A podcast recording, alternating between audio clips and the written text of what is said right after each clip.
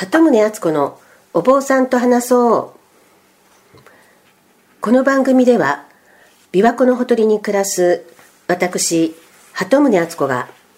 比叡山延暦寺一山地福院のご住職にお話を聞いていきます。え本日は33回目となります。よろしくお願いします、よろしくお願いします。で、えー、と実は前回の32回目が11月1日だったんですけれどもその後、えー、11月12月と間が空いてしまいまして、えー、もう2019年年が明けてしまったんですがはい、はい、明けましておめでとうございます。今年もよろしくお願いします,、えー、去年後半最後、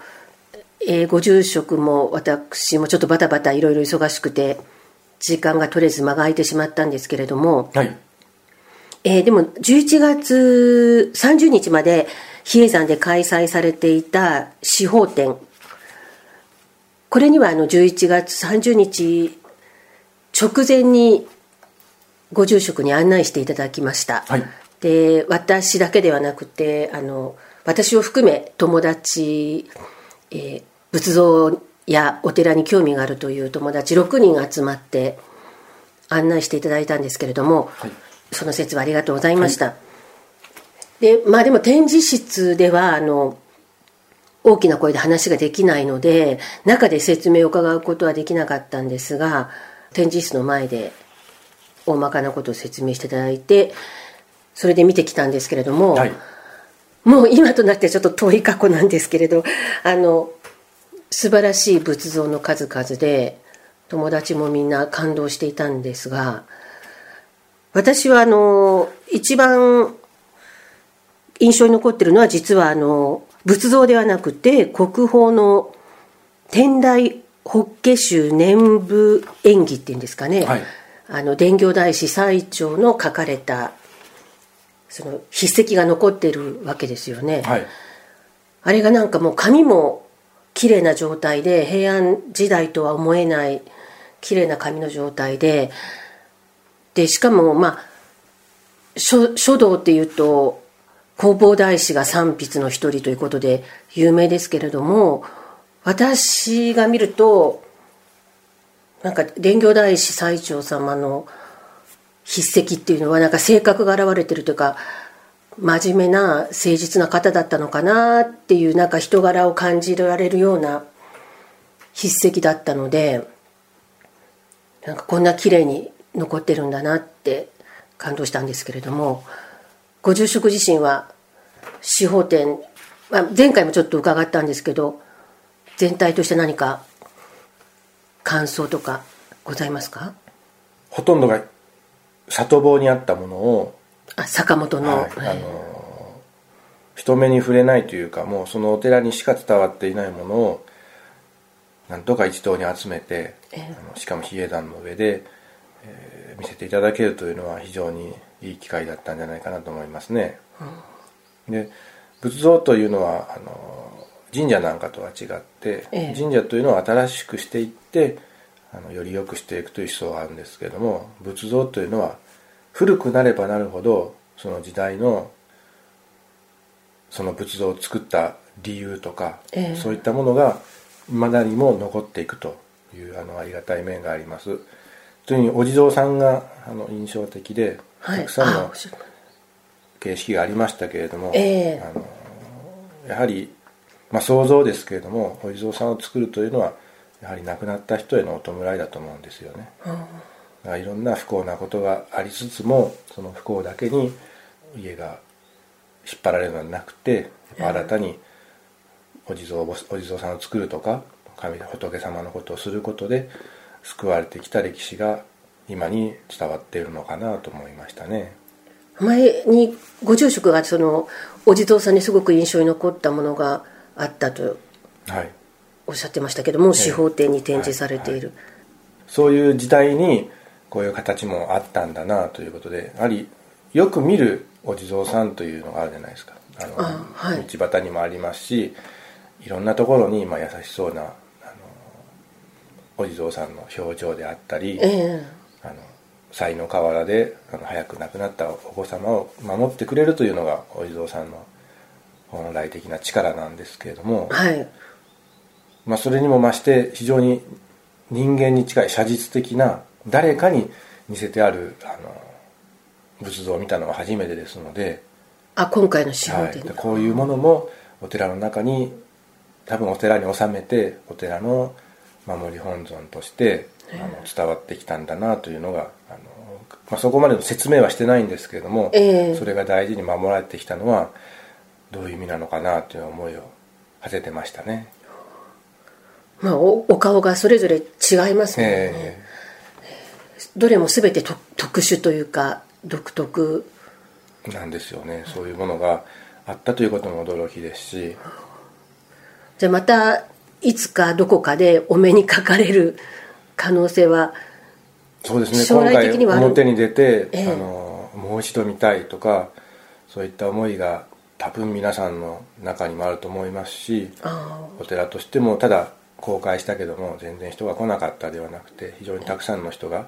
来ていただいてさらにあの11月30日に終わる予定が、その次があの週末でしたので12月に延長してまであのしていただいたっていうあの経緯がありますのでそれだけもう終わってしまうのはももったいないと大変ですけれども、はい。もう少し皆さんにご覧いただこうということが延暦寺も思ったんでしょうね。あじゃあそれだけ見にいらした方も多かったということなんですね、でまあ11月12月ご住職お忙しく過ごされてたかと思うんですが、ええ。お寺は1年の中で、まあ、お盆とあとやっぱり年末年始が一番忙しくなるわけですか？まあ行楽シーズンっていうかですね11あ月。やっぱり11月紅葉の京都の紅葉とはい。少し時期はずれるんですけど、比叡山の方が早いで早くすよね。終わってしまうんですけど、はい。11月のやはり勤労感謝の日までがとても多いですね。あじゃあやっぱり11月12月はお忙しくされてたわけですか？12月はその年末の準備として、はい。まあ、いろんなことをこなしていかないといけないのであの12月お客様が多いというよりは参拝の方が多いというよりははい。12月31日に向けての準備をあのひたすらしているような感じもしますね、まあ、途中にあの新長期といいましてあの比叡山の延暦寺の土地をはい。あの明治になってからあの国に召し上げられたんですけれどもえ比叡山のや山の？そうですそうです。で雨だれ落ちといって屋根のあるところあの雨のかからないところまではお寺の建物の敷地として延暦寺の土地として使ってよかったんですけれども山林は違うんですか？山林は全てあの明治政府に一度召喚されたんですけれどもあの大隈重信公が根本中道にお参りに来た時に、はい。傘を差してお参りしないとダメなくらい雨漏りしたらしいんですよお堂の中が雨漏りしてたんですか、でそれではいけないということで、あ。の山林を返すべくあの国の方が動いてくれたんですけれども国からしたら延暦寺だけそんなことをしたらエコひいきになってしまうので、ええ。ちゃんと行政裁判を起こせと。はい。ということで、えーおあの比叡山の麓にある茅野というところに、はい。島田新長という伝説の人物がいて伝説でもえ実際に1200年以上前のことですから伝説なんですね、はいはい。その出自はよくわからないんですけども島田新長という名前の人がいて、はい。その人が延暦寺を使っていいとあの比叡山の土地は延暦寺に使わせるようにしていると。いはい。う古文書があって、それを証拠に行政裁判で国が認めて、あじゃあ延暦寺が国を訴えたわけなんですか？形としては。そうですね。へまあ、返してほしいということで、ええ。こういうものがあるということで公式なものとしてはそれでもって延暦寺の土地は比叡山に戻す比叡山の土地は延暦寺に戻すというので12月22日にその島田新長さんが亡くなっているのでえはい。その島田新長さんのお弔いをするために新長期という法要が12月22日比叡山延暦寺のお坊さんだけで大講堂であるんですけれどもあまり知られてもいませんし初めて伺いました。案内も出してませんし、えまあ、自主崩落自分で受ける崩落というんですけれども、はい。そういう法法要も延暦寺の中ではほとんどの法要が自分たちのための法要としてはい、配役を決めてしてますね。えー。その新潮さんとしてはそんなことを言う権利があったっていうのは偉い身分のお方だったわけですか？その地主さんだったわけですか、うん、まあ、その土地時代に土地私有制はないないようなあるようななんですけれども、えー、あのそのように我々は聞いて新潮期というのはこういうもんだということで12月22日になると、はい、まあ、一番寒い頃ですけれども暖房のない大高度に集まって、はい、あの午前中かけて法要します。えじゃあその日にまあその日に観光に行く人はなかなかいないかもしれないですけどそこに合わせると何かやってるなっていうのは分かるわけですか？はい。茅野という地名は大津市にまだありますよね。はい。あそういうこともあるんですね。あと12月は1日にあの一斉托発、はい、天台宗でやっていらっしゃいますよね。あの、はい、ローカルニュースでは大体毎年天台座スが坂本の街を歩いていらっしゃる高発に歩いていらっしゃる姿がニュース映像で出てくるんですけれども、えそれも比叡山も一緒に天台宗延暦寺一緒にやってるっていう感じなんですかねあれは。そうですね。宗として、えー、やってくれますけれども比叡山も全面延暦寺も協力してやってるという形ですね、あと12月31日に向けての準備っていうと何があるんでしょうか？私は何何回かあのお参りに行ったことあるんですがあの年末年始、はいはい、鬼追いとか、はい、あれもその日にいきなりやれではないので、はい、やっぱり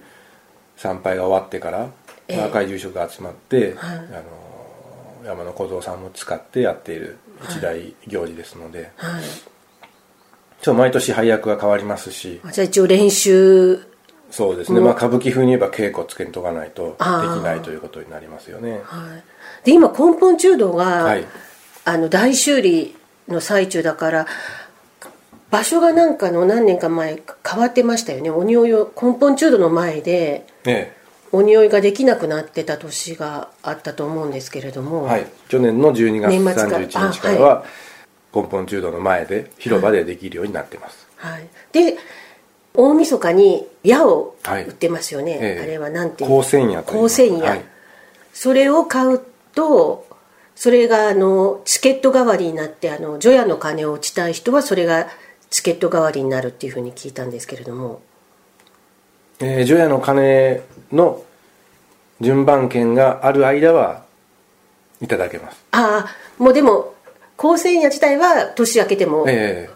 手に入るわけですよね、えーはい、で除夜の鐘打つ直前にそれを持っていると何人まで大丈夫なんですか？1回で5人一度につけますので。5人が一緒にガドーンとつくわけですね、はい、でそれかけ108ですか？540人ですよね、はい、単純計算でね、はい、じゃあそれを、まあ、まあ買ったからといって打たない除夜の鐘打たない人もいるとは思うんですけれども、はい、でそれを持ってあの根本中道に私お参りしたんですけれどもその矢についてる絵馬っていうんですか、はいはい、あれになんか印をしていただき、はい、いただけますよね、えー、あの業の印といってお薬師様が、あの神様になったらどういう形になるかというの王という、はい、あの方になるんですけれどもその梵字をあの御朱印にして、はい、その朱印を打っていただけますそそうすると縁起がいいわけですかね。まあ厄除け魔除けですよね。で、はい、希望するとあのお札じゃなくてあの額にも額に、はい、押してくださるんですね,、はい、赤いの、ええ、はい。やっていただいたことがあるんですが。はい、はい今年はちょっと所用があっていけなかったんですが、はい、はい、えっと年末年始は延暦寺どんな感じだったでしょうか？今年は。暖かかったので非常にお客様も多くて。ええ。ー、あのでも雪年末降ってませんでしたか？大した例年に比べたら少ないですしまあ比較的暖かいお正月で、えー、たくさんの方に上がってきていただけてよかったなと思いますね、はい、え今年なんか特別なことっていうのは特には何もないんでなかったんですかねお正月は。例年通り。そうですね。あのおごま去え去年じゃないですね。もう一昨年ですかね。お正月明けた時に根本中道の中でおごまを後ろの方から見てたんですけれどもあれは、まあまあ、毎日おごまはやってらっしゃるということでしたけどもお正月も日に1回なんですかね。今年の三が日から、はい。まあ、11時半から30分おきに特別に申し込みされた方のためにおごまをするというのがちょっと始まったんですけれども。それは三が日だけですか？はい。だからそれは事前に？じその場でお申し込みいただくという形あその場でも大丈夫だったんです、あじゃあ別に一人だけじゃなくて何人かの方がはい、はい、お願い申し込まれてその1回のごまで何人分もやるっていういろんな方のお願いを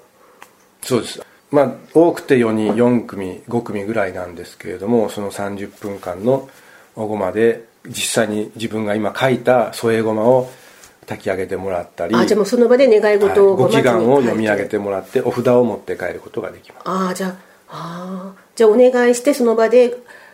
ごまをやっていただいて普段ですとその1週間しときますね。10日間1ヶ月という時間をいただいてああはい。1日に1回のおごまに合わせて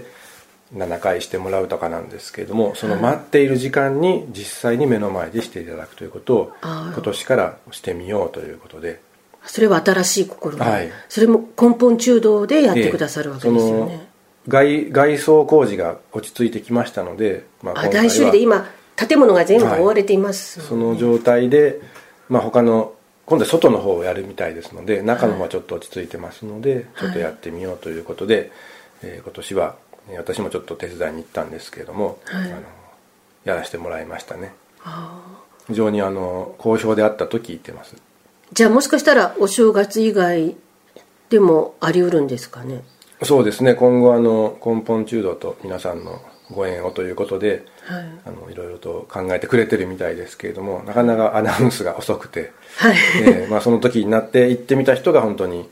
そういうことに出会えるのかなと思うとご縁というかですね、はい。まあ、足しげく通うのがいいのかとも思いつつも、はい。はい。まあ、アナウンスもまたあると思いますけれどもね。ああでもお正月なんかホームページがダウンしてたとかい そうね。う噂が。大晦日からなんかニコニコの生中継もあったみたいですからああそうなんですね。まあ、いろんな面で今通信ももっと補強してもらってですね、ええ。あの情報発信を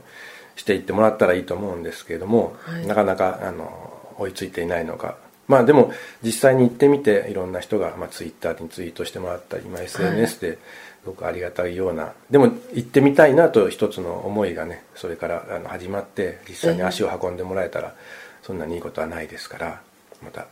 できる人はあの住職でも、えー勉強してやってもらったらありがたいなと思いますけどね。ネット配信とかすることで若い人の関心とか若い参拝者は増えてるんでしょうかね。うーんただその中までしっかり入り込んで、ええ。というのはなかなか難しいと思うんですよね。今、その写真を撮ればもう満足してしまう面があるじゃないですか。ああインスタ映えすあるの秋の宮島非常に有名な景色ですけれども、えなぜあんなところに神社があるのか。ということよりもあそこに神社があるからなんていうんですかねかっこいいというかあー素敵な風風景だ心に残るですけどもなぜそういうものがあるのかなっていうところに思いをやはり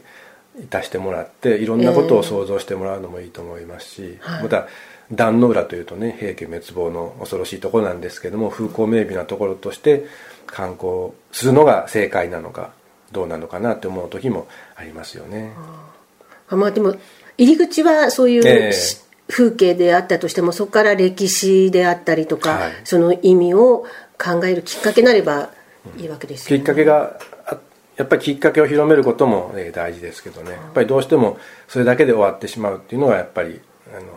まあ、若い人というか我々の あの欠点でもあるかもしれませんので、まあはい。年には 関係ないかもしれないですけど、えーですからあのそのブームもいいですけれどもブームの次をちゃんとあの抑えられるようにはい。私たちも布教していかなければいけないのかなと思いますね、まあでも年を重ねてくるとやっぱりお寺とか神社とかに興味を持つ人が私も含め周りにも多いんですよね、えなんでまあ興味を持ったら実際元気なうちは足を運んでみるっていうのがーはい。一番かと思うんですがじゃああの今年の比叡山としての展望っていうかどういうふうな展開をしようとかなんか考えてらっしゃるんでしょうか？まあ考えていかなくても世の中がその去年の漢字の災いでね、えー、表されているようにやっぱりちょっと不安定な世の中なのかなと思いますね、はい、で改元という大きなこともありますのでそうです、ね、本来はあの改元というのには深い意味があって、えー、どうしてもしなければいけない状況で改元してたようですから、はい、今回その期間を決めてするという非常に異例なことですので、はい、あのそれに伴って世の中が乱れないように、はい、あのしっかりと皆さん導いていけたらなと、まあ、上からかもしれませんけれども、はい、まあ、延暦寺もしっかりしなければいけないんですけれども、はい、あの言語問題に惑わされずに、あの普段している仏様と皆様をおつなぎする手伝いのことをしっかりとしていけたらいいんじゃないかなと思いますね。あの修理自体もですね平成の大改修だったんですけれども平成が終わってしまいますのでそうですね、どういう言葉になるのかなというのもまだわからないですもんね、えーえー、だから言語を使うのがあの私たちの何気ない日常生活なんですけれども、はい、いろんなところに影響が及ぶというのはそれだけ言語に支えられている面もあると思いますしね。一つの時代の区切りとしてあるはずのものが先に区切られてしまったというのであの回収の方も急がなければいけないのかそれともあのじっくり丁寧に、まあ、やっていったらいいと思うんですけれども、はい、だからこの先どういう展開であの回収が進むか分かりませんけれども、はい、一番比叡山にとって重要なところが変わっていくわけですから根本中度ですからね、えー、あの注意して大雑把にならないように丁寧に、はい、丁寧にできるように皆で知恵を出し合っていこうかなと思っているところですね。今の建物が根本中度の建物すべて覆われてますけれども、ね、あれはいつ取れるっていうのはもう決まってるんですか？あと8年後には取れると思うんですけれどもまだ予定は未定な面もありますし。あじゃあ外観が見られるのはそんな先なんですか、はい、であの私も2日にちょっと根本中度の周りを歩いていたら、えー、あのやっぱり年を取った方に、えー、もうこの外壁はこのままなのかと未来永劫このままなのかと聞かれました。で、えー、いやあの外せますので次のあの修理が終わった暁には普段の姿に戻せますけれども、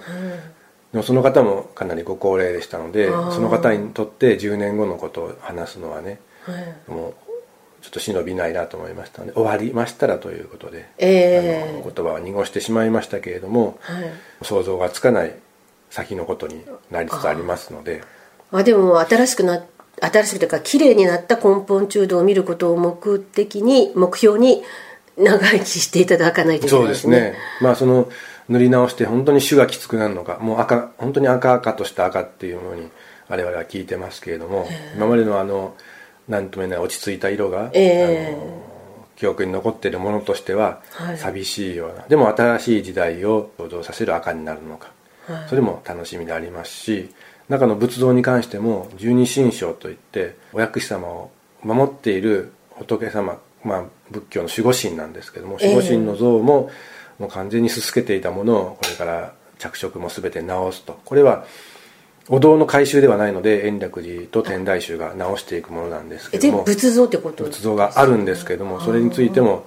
ほとんど触れられたことがないんですけれどもその写真等もこれから出していくと思いますし。今まで外に出目に触れていたもの。見えるんですけれどもその近くまで見せることはなかったのでああそうか、まあ、内陣に入らないとよく見えない、え内陣の上の方にありますので我々もそこまで登っていってあの見拭いなどしませんのでその仏像をこれからちゃんと調査して正しい形、えー、あるいはあのちょっとお清めをしたいということも聞いてますので非常に期待してます。じゃあもしかしたら間近に見それを見る機会ができる可能性もあるんですかね？あものすごくありますね。今もう2つ、まあ、2体ずつやって6年かかるかなということであの取り出してきてるそうですので、はい、そ私あの10月に1回根本中道にお参りした時にその現在修理中ですからその階段ができてて全て屋根を含めて覆われてる中で中の階段登って根本中道の屋根を今見ることができますよって言われて、はい見てきたんですけれども、はい、そういうとこはね普段は高くて見られないところをこんな見下ろす形で今だと見られるわけですよね。姫路城の修理の時も姫路城の真横にあのそういう建物があって修学スペースというんですかね、えー、文化財の修理ですので皆さんに公開した方が後世のためになるということで、はい、あのどんどんしているところなんですけれども。だから計画自体はあるんですけども具体的なものはやっぱりこれから今もう修学スペースがもう屋根の近くまで行けますが屋根ももう外しますので。あじゃあ間もなく屋根も見られなくなる。えもう今銅板を外して裏にものすごい鬼神の方の名前が入ってるなという作業は裏側から始まってますから、はい、屋根が全部取れて日肌が出てくるのかというところまでが今度のあの屋根の見どころだと思いますし、はい。はい、じゃあこの修理が終わるまではその行った時期によってどの部分がどういうふうに見られるかその都度変わ変わり続けていくわけですよね、まあそういう意味では面白いといえば面白いのかもしれませんが、ね、え。じゃああのご住職自身にとっては昨年1年どういうとして今年はどういう一年にしていこうとか何か決意などございますでしょうか？そうですね。あの今年は年男ですのでもうあの還暦に近づくんだなということで まだまだだいぶ先じゃないですか。体のメンテナンスというんですかね。あと自分がしてきた修行でも今度はあの守って伝えていかなければならない、まあ、今までは勉強勉強と言ってですねできなくても当たり前のように過ごしてた面があるかもしれませんけれども、はい、逆に今度は後輩に教えていかなければならないかなということで、まあ、点検をしていかなければいけない時期なのかなとも思っていますね、まあ、いつもその法要の手伝いなどに行って自分の勉強不足はひしひしと感じるんですけれども、まあ、感じてすぐにあの修正できるのは今のうちだと思うので、はい、去年でもあこうもうちょっとこういうふうにしておいたらよかったなということも思いながらも流されてきた面があるんですけれどもすぐに調べて記録に残しておかないと記憶も薄れてきますから、はい。はい、え比叡山で若手っていうのは何歳ぐらいまでになるんですか？ちょうど50でですね衣の色が最後の紫色になりますので。紫はあれは年齢によるわけですまあ年齢でその経歴が変わっていきますので比叡山に勤めているとそれだけもういろんな功績があるというように認めてもらえますので州の方から。ですからあの勤めている以上は早くもうこなしていれば50には紫色。になってしまいますので。でもその紫色になったらもうそれ以上変わることはない。衣の色は変わりません。もう雑さになってあの朱色のような火色というんですけども、はい、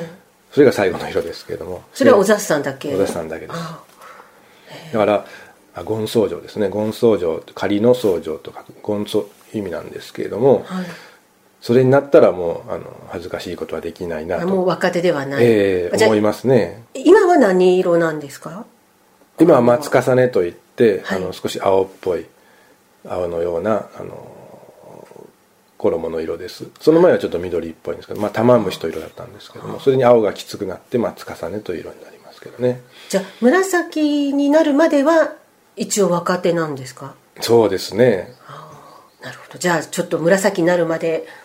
もうひともうちょっと修行されるという。まあ、常に修行なんですけれども。修行に終わりはないんですね。はい。わ、はい、かりました。ではあの今年もポッドキャストの方もよろしくお願いします、はい、あの司法展ツアーも楽しかったので今年もまた何らかの比叡山ツアーを